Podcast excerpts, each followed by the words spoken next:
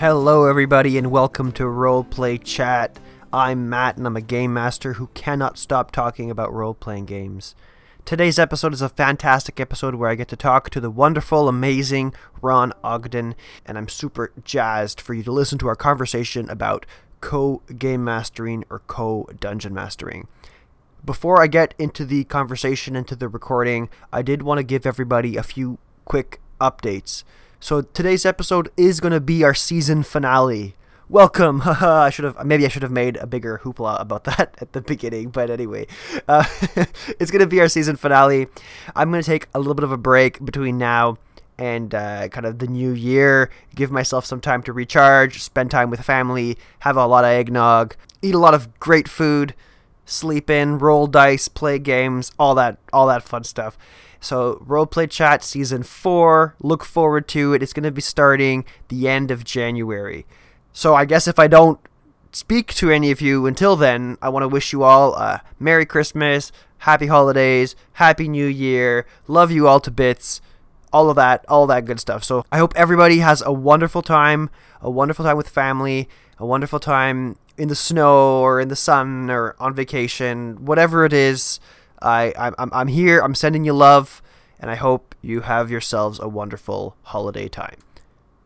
I also wanted to give folks a quick announcement about my most recent review. So my most recent uh, written blog review has been published on rpgmatch.com. It's about Call of Cthulhu. So if you, you know, you haven't you haven't really tried Call of Cthulhu yet or you're you're tempted but you're not sure, go check it out. It's on rpgmatch.com, and I'll have a link in the description of the show down below. I also wanted to give folks a quick update that I'm going to be participating in a one shot, a charity one shot. But by the time this episode goes live, the one shot will have already happened. So the one shot is a one shot with Jess the Human, who was a, a, recent guest on the show. Thanks, Jess, for having me join you on your on your one shot. I'm sure we're going to get up to all kinds of chaos and all kinds of fantastic things. But I'll link up the VOD link for the one shot in the show notes. I'll also have the Tiltify for folks who might want to donate. So it'll be in the show notes. I, I presume the Tiltify won't stay open for too long after this episode drops. So you probably have a couple of days, probably until the weekend or so. Anyway, I'll talk to Jess and I'll figure that out, but all of the important links will be in the show notes. So yeah, so that's it. So without further ado, let's segue right into the conversation with Ron about co game mastering, co dungeon mastering. I hope you enjoy it.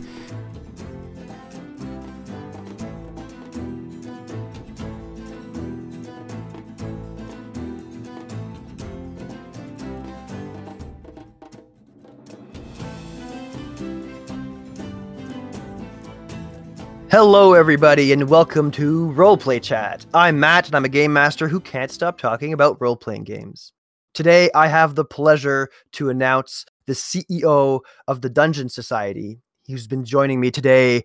He is a tabletop aficionado and professional. He's a regular on many Jasper Game Day and D&D Beyond charity streams. You may also know him as a player and the current co-game master for the popular D&D actual play podcast The Dungeon Run.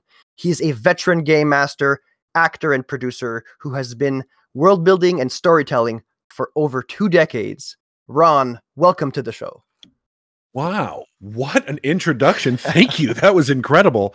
Uh, I, I'm I'm flabbergasted. I'm I'm at a loss for words at that. Thank you very much. Uh, hi, uh, it's lovely to to meet you, and uh, hello everyone out there. I'm Ron. Uh, as as Matt so uh, eloquently put, um, that's about it. I'm Ron. well, Ron, I'm I'm very pleased to have you uh, I've been following the Dungeon Run for for a long time, listening Thank here you. and there, and and the, you know the products that you and your team are making are fantastic. Oh, yeah. I think everybody watching, everybody listening should be watching. So uh, so definitely, thanks for being here to talk to me. Absolutely. Uh, before we get into today's topic at hand, which is to talk about co game mastering, which apparently yes. is a topic that a lot of people either have never heard about or Ooh. consider to be a pretty challenging topic to tackle. Before we before we, you know, dare to do that, why don't sure. you tell everybody a little bit about yourself and give Sure. us your uh, geek origin story, if you will. All right. So, geek origin story. I grew up in the military. Um, my uh, mother and my uh, stepfather were both in the army, um, and so I moved around a lot as a kid. Uh, and as I moved around as a kid, uh, there was a lot of time I had to sort of entertain myself. Um, and as I got older, um, I found myself staying at uh, school, uh, going to the library during lunches, uh, because people did not like it when you played Magic the Gathering at lunch uh, when I was in high school. Um, yeah, tell me uh, about it. I also grew up in the South, uh, so I had a little bit of the satanic panic as well. Uh, and in our particular district, um, Magic the Gathering was just as bad and was literally people doing spells at the lunch tables. So, that- which is, of course, ridiculous. I'd be like, Pokemon is a ritual sacrifice. Like, no, that's, guys, you are, that's your fear. That's not Mhm. mine. That's Mhm. yours. Um, so, as you can see, I kind of grew up in where D&D was a big no-no was a big hush hush. You didn't talk about it, uh, any of that kind of stuff. So the best way for me to actually do that was just to go to the library and read books on mythology.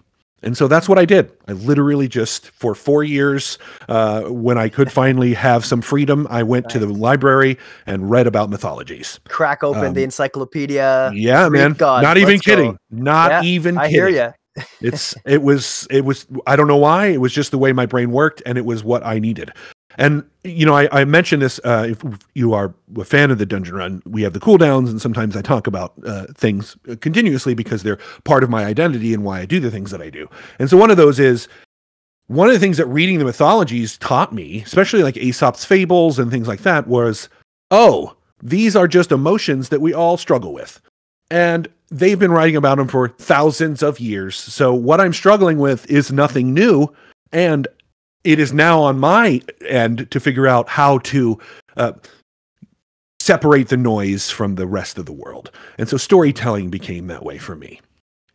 Cool. so very cool. that's my geek storytelling. That's my geek nerd uh, nerd origin.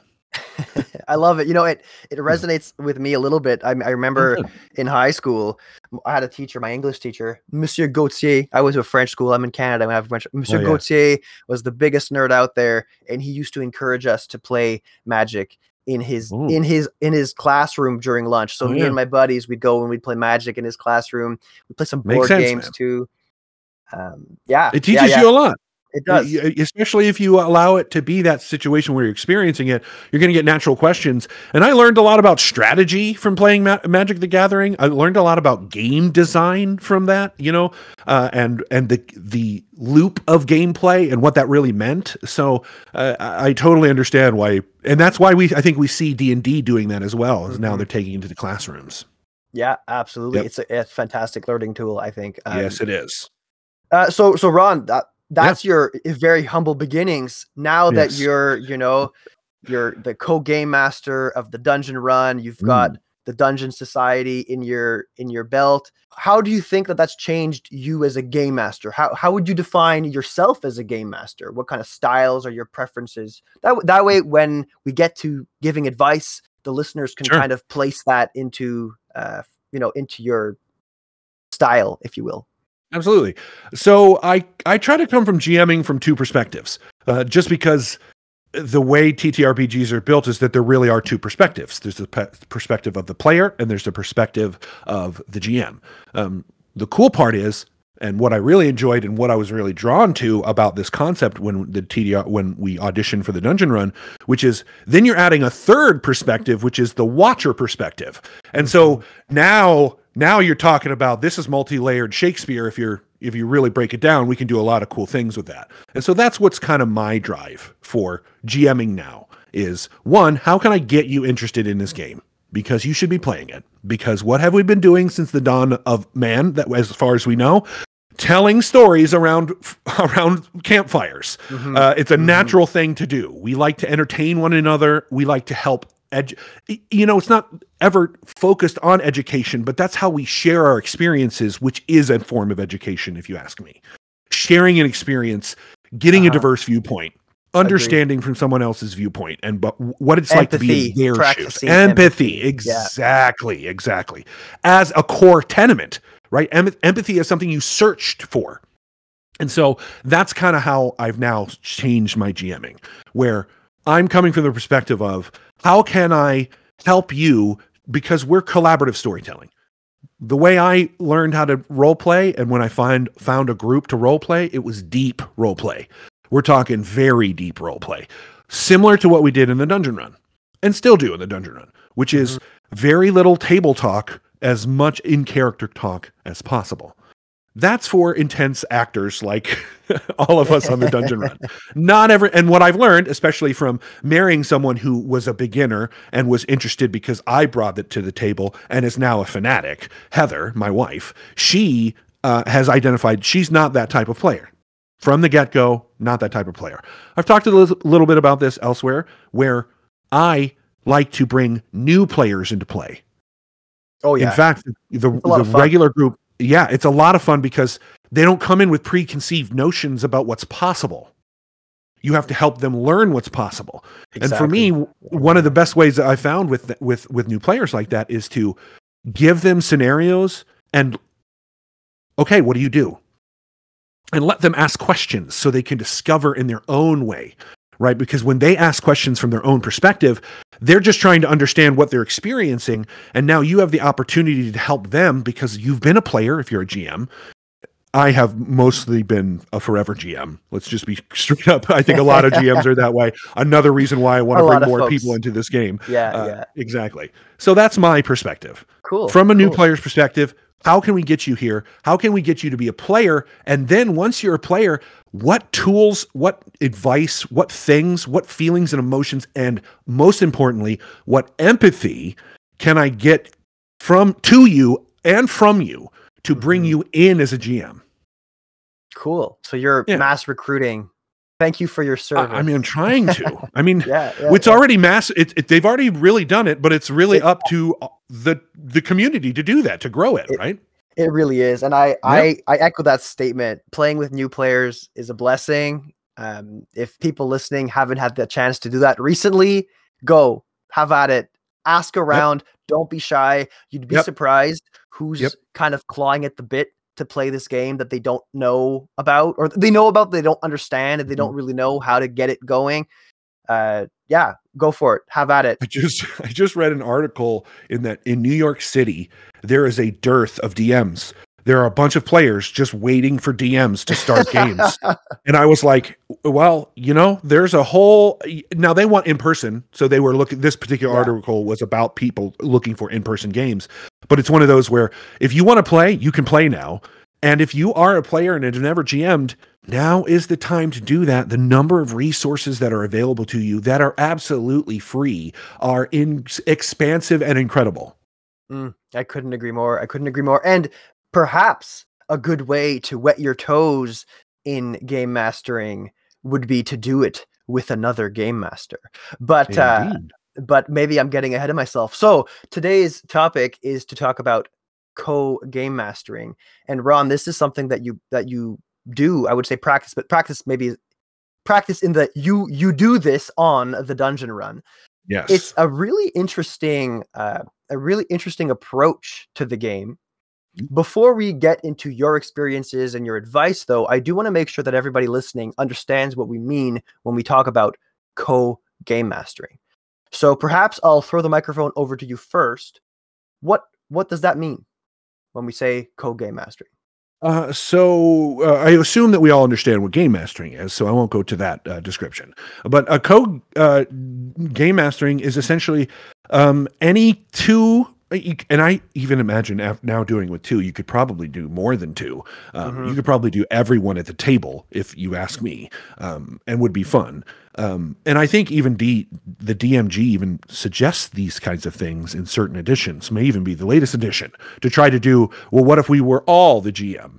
This isn't in isn't new. This concept is essentially we are sharing. Jared and I, uh, Jared uh, Check, uh, also uh, the other co DM on the Dungeon Run, uh, and I are essentially splitting up the responsibilities and telling the story together for others. So it's like any two man show that you've ever seen. Now, but this one isn't a two man show; it's just a two man GM, right? So, Exactly, uh, exactly. it- right, and, uh, and sorry, uh, not to use the we are men, so we identify he him. So you know, I'm using that one because that one is ours. Um, uh, but uh, it could be at two person DMing in, in any case. Uh, it's just like you could in long form storytelling. Uh, two man, uh, two person shows in in long form storytelling is very common. Um, so it's that at its basic principle, at least the way that we approach it. Yeah, yeah, yeah, yeah. GMing And- is just long form improv. yeah that's I, I and i i think that that's the way that i want to approach today's conversation i i, I also kind of upon thinking about this went down a bit of a rabbit hole thinking yeah well what if you run a game where everybody's the gm which is in fact something that sometimes me and my buddies will do when nobody's prepared anything and we all happen to have a friday off and the kids with grandma or whatever and oh let's play let's jump online and, and everybody let's just like improvise a game together um so I, I suppose that's also co-GMing, like you're saying, Ron. But for today's conversation, I think if we stick to two people, quote unquote, behind the screen, behind Sure. the game master screen, I think that makes the most sense. Another rabbit hole that we could potentially go down.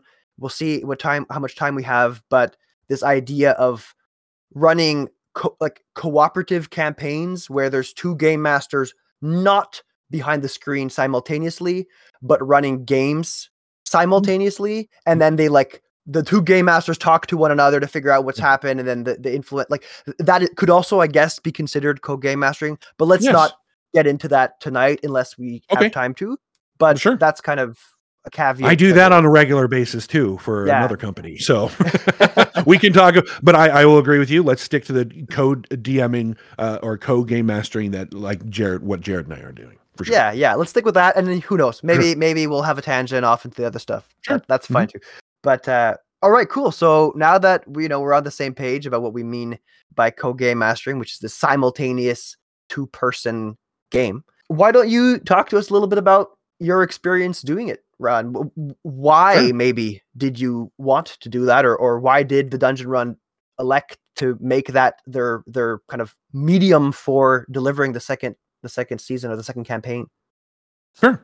So um, at the end of our first campaign, uh, Jeff Kanata, uh, our DM, um, unfortunately had to uh, take a leave of absence and um, uh, take a different job. Um, love Jeff. He's still involved behind the scenes, uh, just so everyone knows. And we uh, communicate with him and looking forward to the next time we can play at the table with him. He's he's an incredible storyteller, and uh, the only reason that we exist is because of that man. I could say that uh, of a couple of people, but uh, Jeff is definitely one of those. So thank you again, Jeff, uh, for everything, as always. Uh, that being said, uh, when Jeff had to leave, uh, we sort of had conversations about what's next. And one of the things that we really wanted to do, because we didn't get the opportunity to when we first started the dungeon run, when we first started the dungeon run, it was a casting call.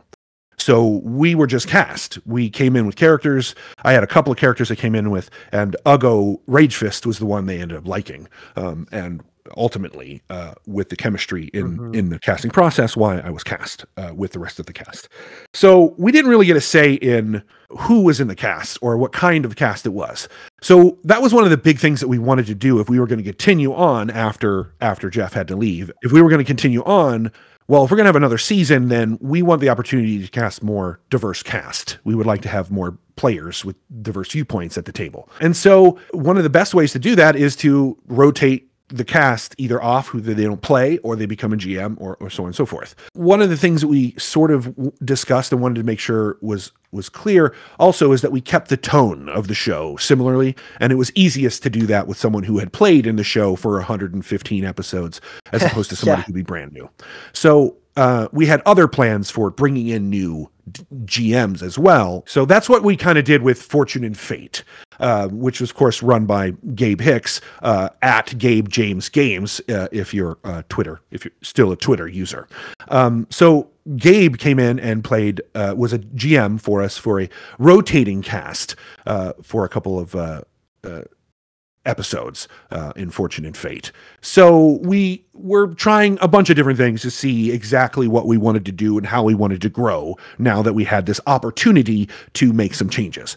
Uh, and so one of the quick uh, things suggested was, "Hey, what what if we like co GM'd?" And I had run during the pandemic and before. I was running a campaign for uh, Jared and some other friends, and one of those friends is now one of the cast members, uh, Adam Slemon. He was also it's actually how I met Adam. Is Jared got us together, asked if I would DM for them, and I met Adam in that group.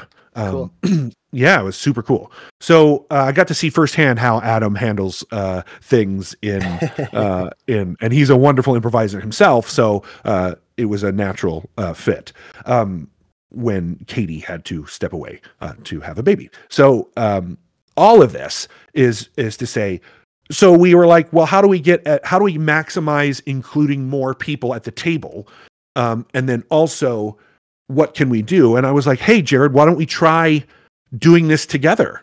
And Jared was very open to the idea, kind of wanted some, as always, questions on like how that might occur, how we might do that, maybe some paradigms we could discuss, that kind of thing. And uh, we we share a love for Sly Flourish's The Lazy Dungeon Master's Guide, mm-hmm. uh, and so in my reading of that, I thought that would be a really good way to to sort of build a campaign. And I think that's since we both have the same guide that we're using, you have sort of a, a Bible, quote unquote, or some sort of manual to work from. Um, and so um, Jared and I, uh, Jared came up with the idea of the uh, pilot and co-pilot.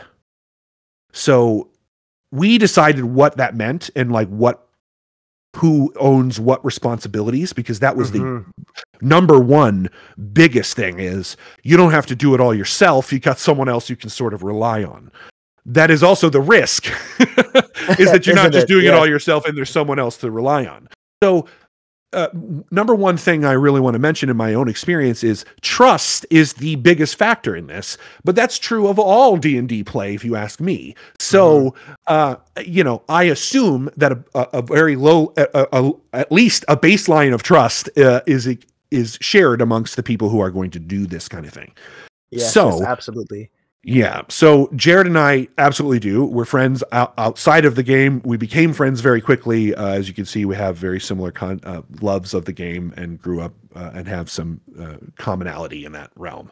Um, and so we become, we all have, the whole cast has really become friends and, through that process. Ron, would you say that that's something that is almost a requirement for for running a successful co GM'd game because that that's something that you know I, I think a lot of people worry about when you consider this idea of sharing the game master seat sharing yep. the sharing being the storyteller or the arbiter of the story y- you know not everybody's going to have the same perspectives and that's 100% right. okay but yep. if you're being asked to present a united front to the players right. to facilitate that you kind of have to have i think some Absolutely. kind of yeah, some kind of chemistry there already. It's like any it's like any relationship from you know from the the loosest one to the deepest ones emotionally it's all about trust mm-hmm. compromise and communication and would you would you say there's anything that you did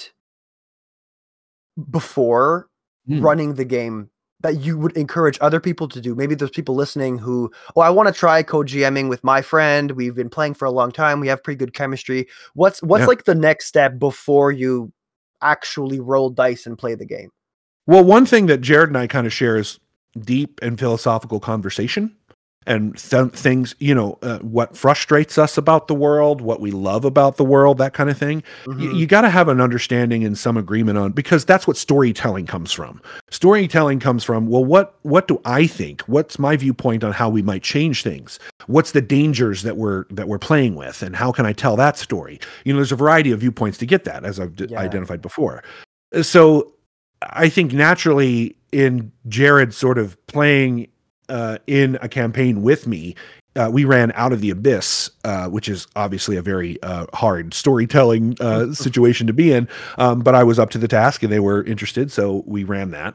Um, and in that process, uh, you know, you get to you when you're playing pretend, you you have real conversations as a character, but they're viewpoints that you're sharing, you know. Yeah. And and uh, there's table talk when you're eating pizza and you're taking a break and eating pizza. You're like, you know, wow, that that's really evil, man. Like, yeah, that is really evil. You know what I think's evil about that? This particular aspect of is why I think it's evil. It's like, oh, I didn't even think of that. Like, that's not even what I found evil about that situation. Maybe it was this thing that I found evil. So there's a lot of communication and and relationship building that you're naturally doing when you GM in that manner.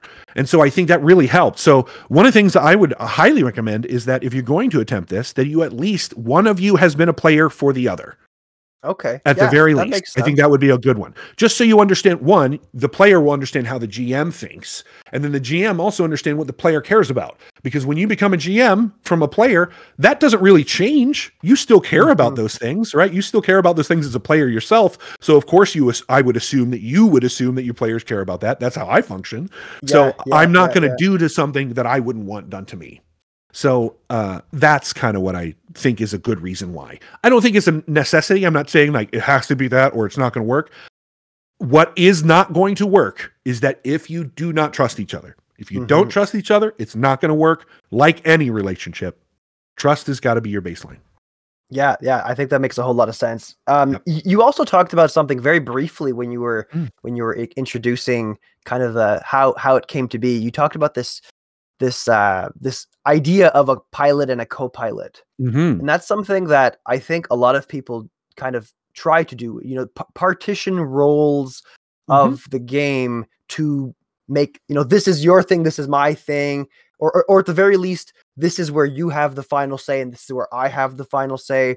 Is that something that you also do with Jared in in the game, or or not so Jared and? I don't really have a. The only things that we really have that are I have final say and he has final say is painting because I'm the only one who's doing it. So he's not going to be able to do it if I if I tell him no. So if you're gonna paint that. the skeletons, pink, Right, That's all new, man. Right? Yeah, right, right, right. Now, uh, obviously, there I'm not using that. Right, I'm not. There has not really. There has not been one decision that we have ever made that are like, no, man, I'm putting my foot down. This is the decision. I'm there.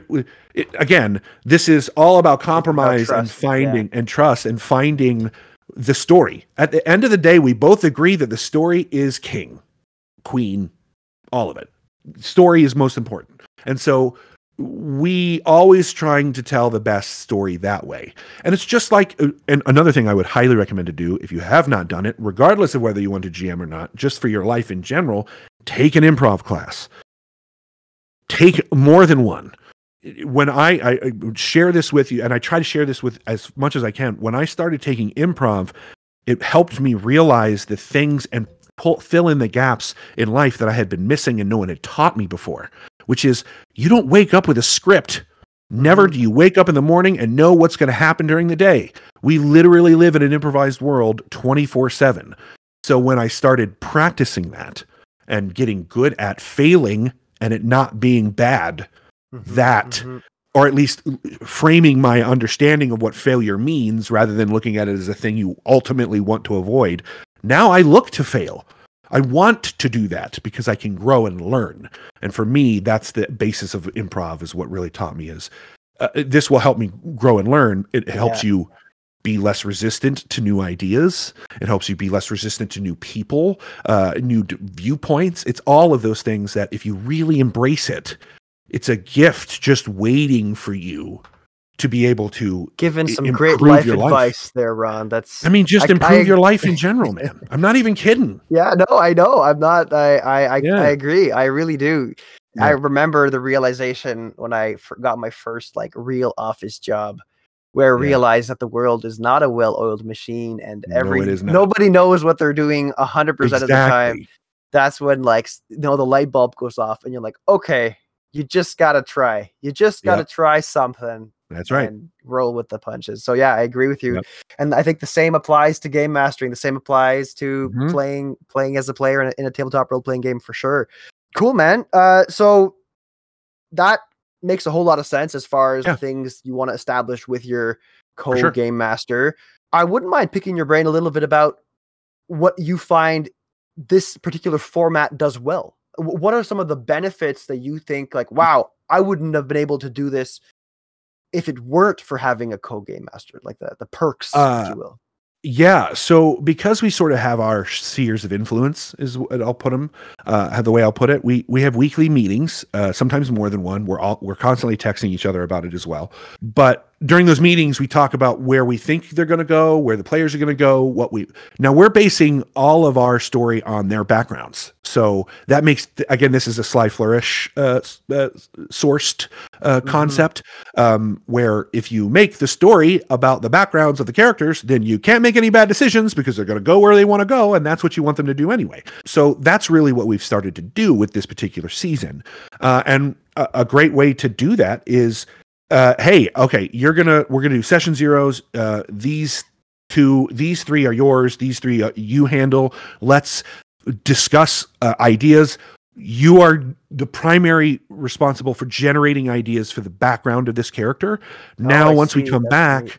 Yeah, and then when we come back, we discuss them and like, oh yeah, like okay, so now let's connect all of these, right? These people have ultimate like second and third party relationships that that are there. And we don't have to decide exactly what every one of them is, the minute detail, just mm-hmm. that there mm-hmm. one, just that we identify a line between those two individuals. So then when we get there and they start I- interacting with their primaries, you can start pulling in secondary and tertiary characters and dropping them in and then defining what they are at that moment. Because uh, GMing is really a it's it's a it's a juggling act right? Yeah. You have yeah, to. Absolutely. It's oh, it's if you took a pen and you put it to paper and you drew a line, you're trying to you're trying to generate the ink and keep enough of the possible ink uh, behind it open as well, so that you're kind of on both ends, kind of laying bricks on one and then making bricks on the other, and then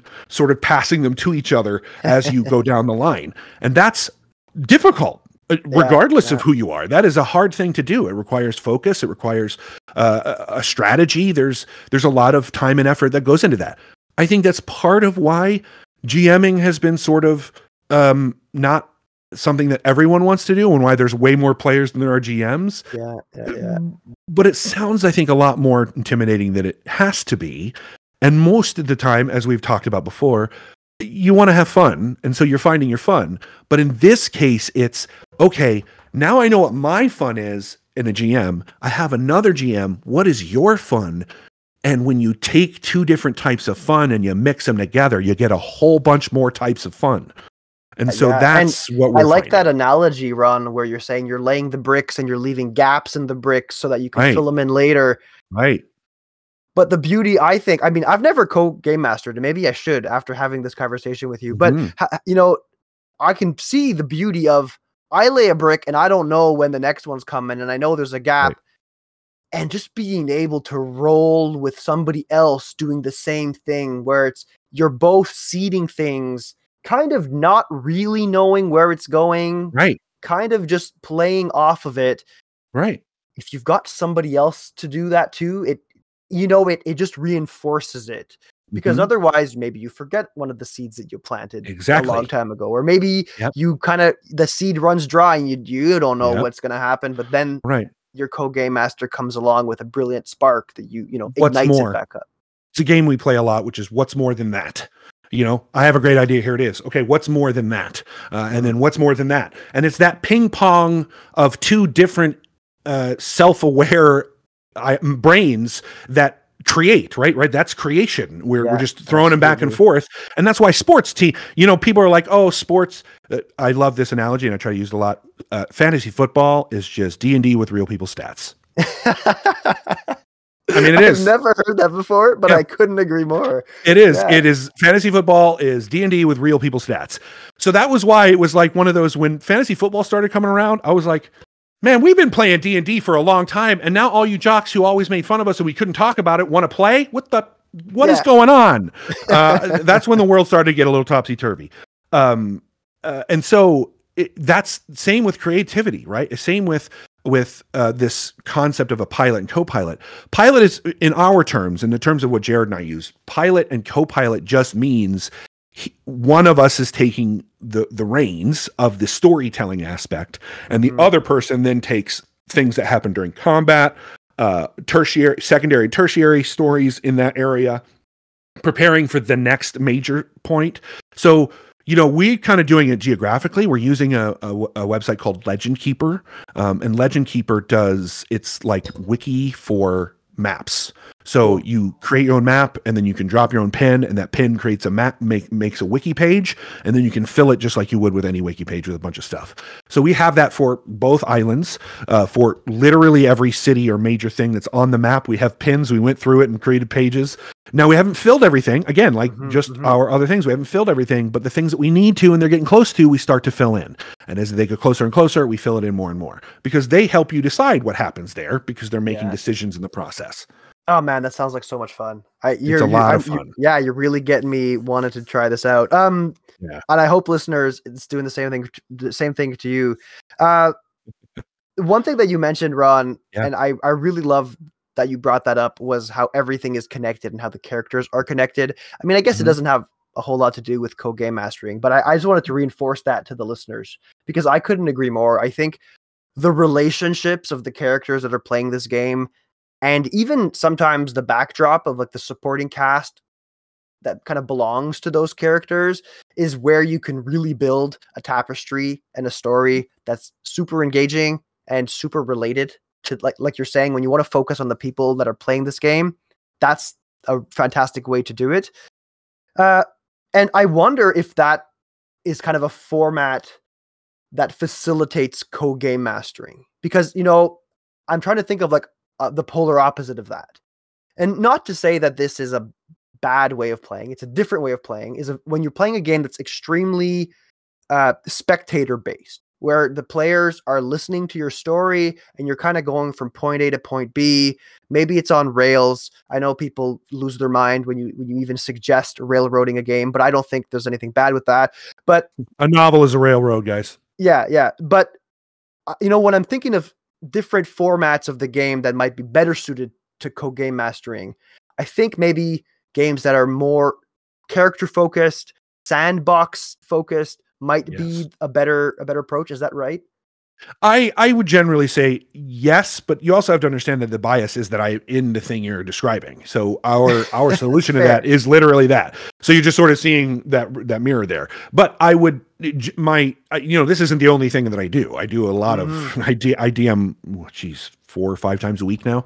So, um, including the dungeon run, or excuse me, not including the dungeon run. So it, you know, it's a lot of it's a lot of DMing, and worlds are different. Some people, yeah. you know, want an open sandbox. Some people want West Marches. Some people want. Uh, you know, there's a variety of paradigms to go about it. Some people want the rail story. Uh, look, we have a lot of video games that are rail stories, and they're perfectly wonderful video games. Just know what you're getting when they're stories on rails. Jeff didn't feel like it was Rails, but it was definitely narrative based, uh, mm-hmm. and he fit the characters within the narrative, and that was the genius that he was able to do because that's really difficult to do, uh, and he did it w- with not only well, he did it with such flair and style that it, it was an incredible thing to witness and be a part of. So that, lucky in that manner. Um, but not everyone is Jeff Cannata. Not everybody can do what Jeff Cannata does. That's why Jeff Cannata is Jeff Cannata. So, uh, uh, you, you know, it, it, you can try and you can certainly attempt it and certainly could get good at it if you uh, worked as many hours o- over it as you, as I'm sure he has.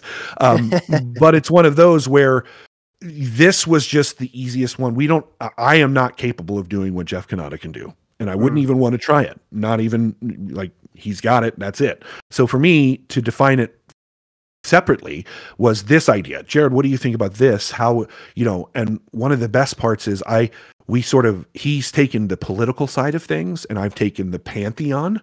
Um, now we make decisions together and we're always you know he's making pantheon uh, suggestions and i'm making political suggestions and we're constantly communicating back and forth there's no one again most of the things are not you're the only one who's doing it it's just uh, it's my responsibility to make sure that's a thing that I'm focusing on as we move forward. Um, and so the Pantheon's been very cool because Pantheon individuals, you know, gods that I've created in this world are now being used in a way by Jared that cool. never would have would have uh, when I use them, and it, it makes it even better than it was before. Mm-hmm. And that's kind of the thing going back to the brick the brick uh, metaphor is Jared and I are both good at making bricks the sizes that they of the holes that we each leave. And so you end up getting a very strong wall because we end up, oh, yeah, remember that thing we were talking about? I found it, Jared. I was thinking about it and I found it. And it's like, yep, awesome. there's that brick. And so there's a lot of, you know, some basic things that they say in any kind of like group writing situation, uh, quote unquote, kill your darlings, which is, you know, nothing, there should be nothing that you create that is not up for the chopping block. There is nothing so precious that you create that you cannot get rid of it. So don't fool yourself into thinking that is. We want to as human beings, but Yeah. we've got to work, especially with creatives together, need to work uh, to get rid of that. Um, and so a lot of it is, hey, I'm willing to let go of anything that I've come up with if I, you know, especially if the idea that you had is better and stronger and feels better. Uh, Mhm, mhm. Absolutely. So I'm willing to also let go. And Jared is the same way. He's willing to let go of those things that don't feel as cool uh, and willing to work towards it because at the end of the day, we're all just working towards a better thing. Cool, cool, cool, cool, Yeah. cool. I love it. I love it. Yeah, Um, now let's let's twist this on a dime, Rob. sure. There's a lot of good things that come out of co-game mastering, but I'm Uh-huh. sure there's a lot of bad things that could come out of it as well. For sure. Uh, have you experienced any of the quote unquote bad things? Maybe Oh. not necessarily on the dungeon run, but just in, Sure. in general. Uh, oh, I mean, I'm, I've definitely experienced my own bad things as a DM. I, I probably have, and I could say 100% sure I have done bad, quote unquote, bad things as a DM. But, but in the in the confines of maybe sharing that space with somebody, have you? Hmm. Maybe I'm presuming that you've done it. no, No. I, I I wouldn't. I mean, some. I get look. It's the normal things of any relationship, right? Don't be Mhm. petty. Like, try not to show contempt for one another. Uh, contempt is the number one thing. If if you've done, i- if you, I I do a lot of research, man. I read a lot of things because I don't sleep a lot, and so I'm constant. My brain is constantly looking for things to hyper focus on, and I learn a lot of things. One of the things I've learned is if you're in any kind of relationship, literally any kind, if one person shows contempt for the other, the likelihood of that relationship existing in the next year is almost zero. Hmm. Not even an exaggeration, almost zero. Because contempt is the killing of a, of a relationship, right? When you get to that point, you can make bad decisions. Forgiveness is a thing, right? But when you make bad decisions or show contempt for someone on purpose, that's the death knell. And you should just listen to it because most of the time it doesn't work out. Hmm. I have experienced that in relationships. I have not experienced that with the relationships that I've done with uh, DMing, and that's largely because I entered relationships with people I already trusted, and so that's kind of I think a little bit of what that is is Yeah. the normal Yeah. pitfalls. Willing to listen, willing to be wrong. There's nothing wrong with being wrong. In fact, I want to be wrong because if I'm wrong, it means I'm growing and learning. It's almost like co-game mastering is like dating somebody. It Kinda- It kind of it's a it relationship. sounds like it, you know. yeah, man. I, I put him in that terms. It's it it is. I think that i- i- if you ask me, philosophically speaking, the, when you have a relationship of any form of intimacy, those good ideas echo because it's Mhm. how people interact whether whether it's a romantic one whether it's a familial one whether it's a friend one whether it's that you and I as podcast host and and and and guest it's all the same. Show respect, willing to listen. These things echo through all relationships. So, yeah, it might sound like I'm talking about that because I view relationships that way. I like to give that kind of energy and love to all relationships that I that I involve myself in. Yeah, yeah, yeah, yeah. Well, I mean, I think that's fantastic advice. Um, Yeah. I. I couldn't agree more. It's just how look, it's Yeah, just it's what works it for works. me. Yeah, yeah, Yeah. yeah, yeah, yeah. Well, so I mean, I think I kind of want to go to some questions that we got Sure. on the interwebs because Yeah, I, I think we've we've gone through quite a bit already. Um, one was I thought was kind of interesting. So I, I guess I'll, I'll preface this by saying I ran some polls Cool.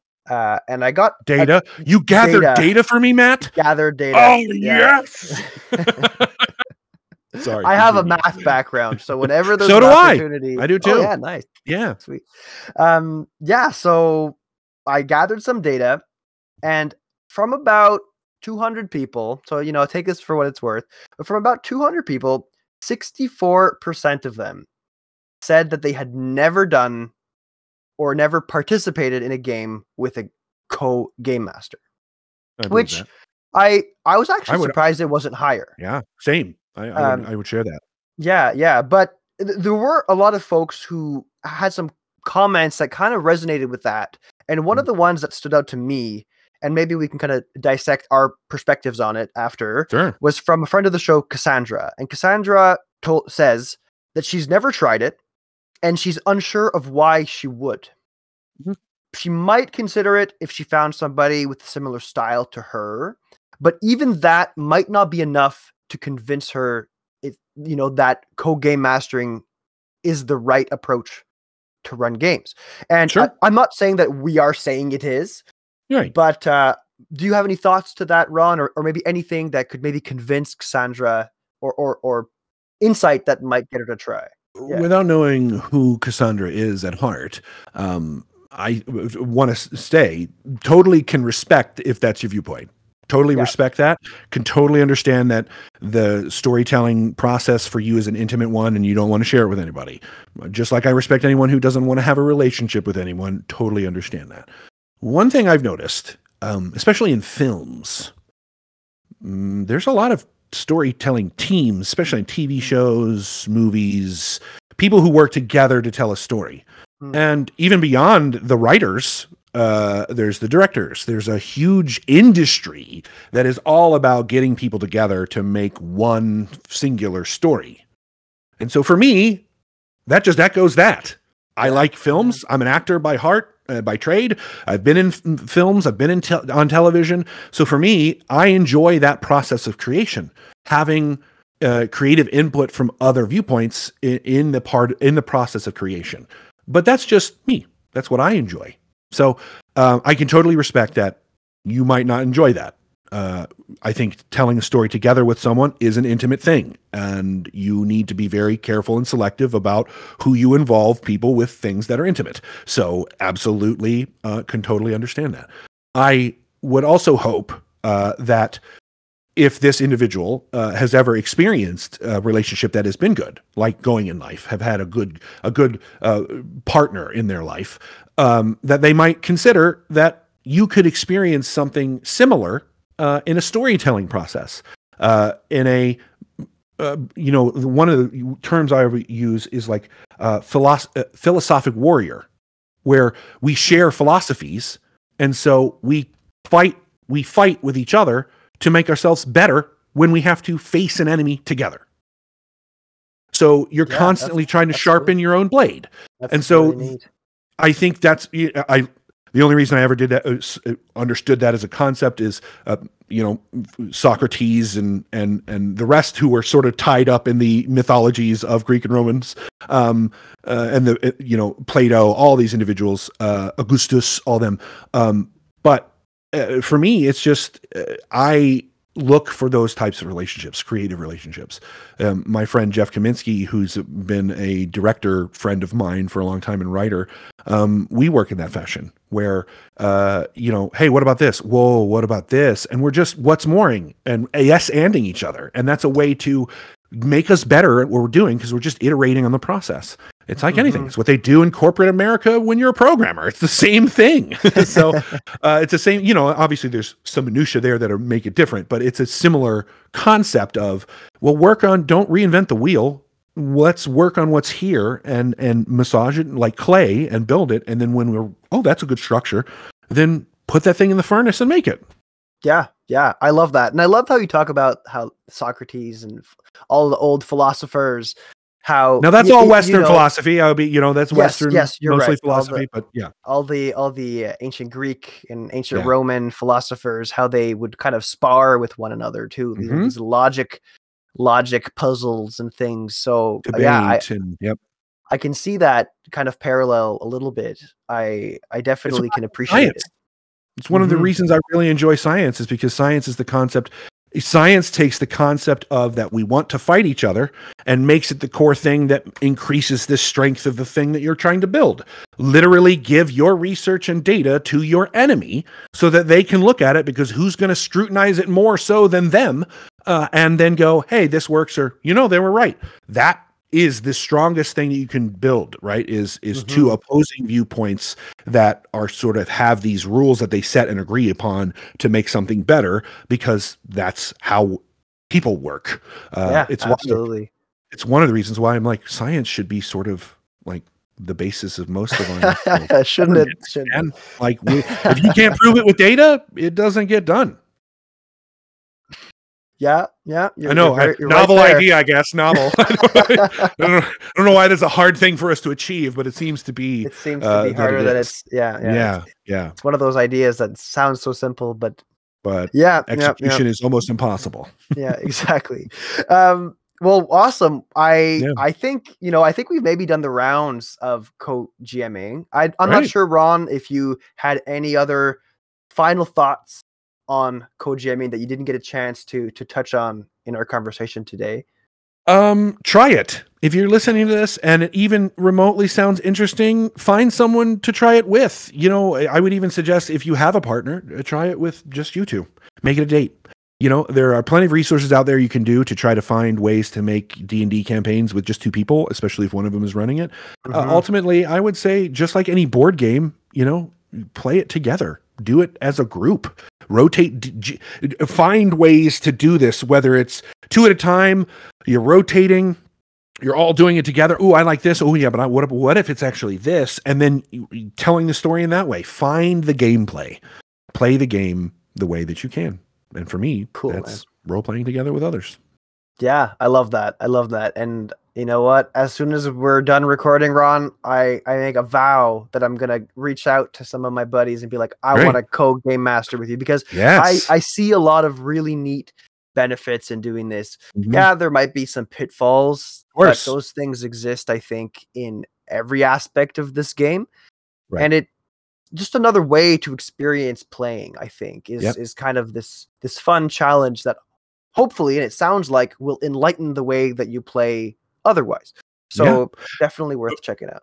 uh, and I've definitely learned a lot uh, in in games that I still DM on my own uh, from doing this. Uh, I've Mhm, gotten better as a as a as a singular uh, GM as I have because of I've been co-GMing. So you know, even if you want to look at it in that fashion, uh, sharpen sharpen your sword, right? Sharpen that sharpen that blade that you're ready to to go to to battle with. Uh, to Yeah. use the metaphor that we that we so love in D and D. Um, but at the end of the day, you really working with a GM is like working with other players because it's the same stuff that I would think and hope that you were doing with your players, which is listening, communicating, Mhm. right, and and and and working together. So Yeah, absolutely, absolutely. Um, and before we we do the hardest part of the show, which is ooh, concluding the show, oh yeah, uh, I know Ron, you've got a pretty cool project going on right now. oh yeah. So I don't know if you Uh, want to take the opportunity to talk a little bit about it to our listeners. I can, yeah. Uh, actually, uh, we have some updates uh, since we last discussed, uh, and we have decided to relaunch uh, our product. But it's called uh, Seasons of Adventure. It's a 5e playable advent calendar. Um, we launched on the Kickstarter, but we have like half, more than half the Kickstarters that are out there. We've canceled it, and we're going to relaunch uh, because we've gotten some feedback, and we want to make changes to get the best product that there is. And part of that is defining what playable actually means. So before we were doing a playable 5e advent calendar, it means you use the basic rule system, and at the end, on the, at the last day, you get all the stuff that you need to play a game with your friends at the table. You still get all of that, but now we're trying to refocus on you play each day. So something happens each day that you play, rather than having it all sort of uh, accumulate at the end. And uh, so that's part of what our relaunch is: is how do we reimagine this uh, to make it playable each day? Because we think that's even a better product than we originally had. So Yeah, uh, that sounds really should be launching very soon. And the idea of having, I mean, advent calendars are awesome. Yeah. And the idea of having advent calendars with minifigures, with Yeah, all kinds of you know resources that you can use in a game i think is a fantastic idea. So Thanks. folks listening should go look for seasons of adventure. Go Mhm. follow the kickstarter and and when it relaunches you'll get pinged for sure. You also can if you want to uh, join our uh, email list at thedungeonsociety.com uh, real easy there. When you sign up you'll get a whole campaign that uh, we have created in preparation of this thing uh, for free with materials all that you need including music uh, tokens that you can print out maps uh, the whole kit and caboodle absolutely free thedungeonsociety.com just give us your email and we'll send you cool you know i give you updates on what's going on behind the scenes sometimes i show you some of the painting stuff that i do you even see uh, when we do prototypes I, I share pictures there and prototyping uh, a lot of behind the scenes stuff on that on that uh, dungeonsociety.com. So join us there uh, if you want to be most up to date. Awesome. Cool, cool, cool, cool. Well, Yeah. so yeah, so thanks for sharing that, Ron. Thank you. So now let's talk about what we talked about. We talked about co-game mastering. What is Yep. the big takeaway? What should people? I mean, you talked about trying it. I, I Mm-hmm. think that that's a good takeaway. if you're going to take away one thing, it should be that. Right. But uh, are there any other things that we talked about today that kind of stood out to you that you think would be worth uh, Hmm. s- summarizing? Yeah, I think at the end of the day, uh, a lot of us are we're, we're playing a game when we, we when we play D and D. But I also think because you know some of us like to tell stories and we like to watch stories and we learn about those things. D and D is a way to communicate between people, and so Mhm. I really think is if you approach this uh, as you would any communication with your your community uh, or any community you're a part of, then I think you can only succeed. Um, I I think one of the things that the internet has really done for us, uh, to us, really, is separate us. Uh, and there's so much, and I think D and D really sits at the heart of this. Is there's so much that we all have in common, and when we start telling stories that we can all be a part of, and that and that those stories are happening uh, with the decisions of the people that are in the shoes that are making those decisions, I think then you start having real com- real conversations that our communities need to have to start healing those wounds. So that's Cool. my summation of all that. Yeah, yeah, yeah. Very well said. I'm not sure I can say anything to top that, but I I certainly won't try. But uh, right. we, we but we did also talk about a few little more, you know, small little tidbits of information. Ron talked about how getting to know the person that you're going to co-game master with and how that's important. Maybe running a game for them or having them run some games for you could be a good way to get to know one another before you embark on this uh, friendship behind the game master screen.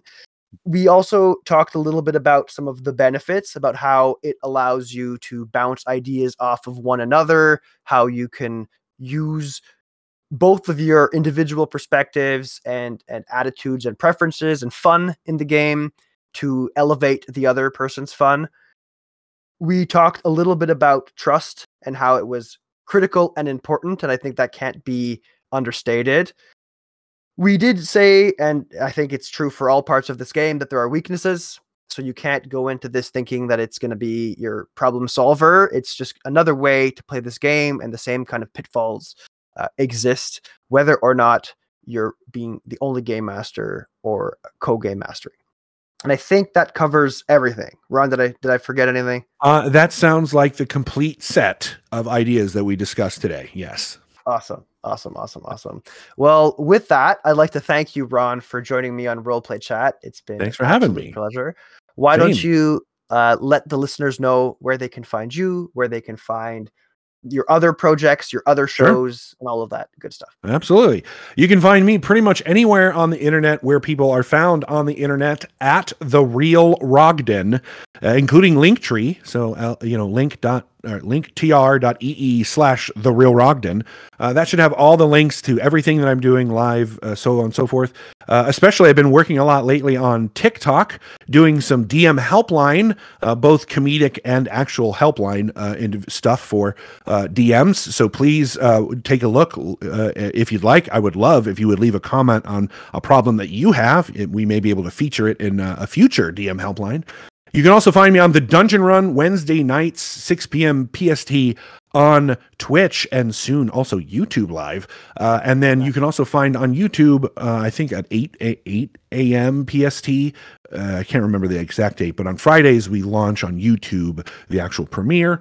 Um, and then you can also find, as I said, if you're looking for the Kickstarter or would like some uh, free DM materials so you can run a campaign, uh, you can get those at thedungeonsociety.com. Awesome. Yeah. So I'd like to encourage everybody to go check out all of Ron's products. I'd, I, I, I want I want to hear of somebody from Roleplay Chat commenting on on Ron's TikTok videos. So please let that happen for me, guys, uh, guys and gals, and everyone out there. So yeah, I I I look forward to that. So again, thanks Ron for being here. Absolutely. If folks have questions for me, you know where you can find me. That's at roll underscore play underscore chat on Twitter, Instagram, and Mastodon now. So come find me, guys. It's uh, come find the big elephant. Let's go.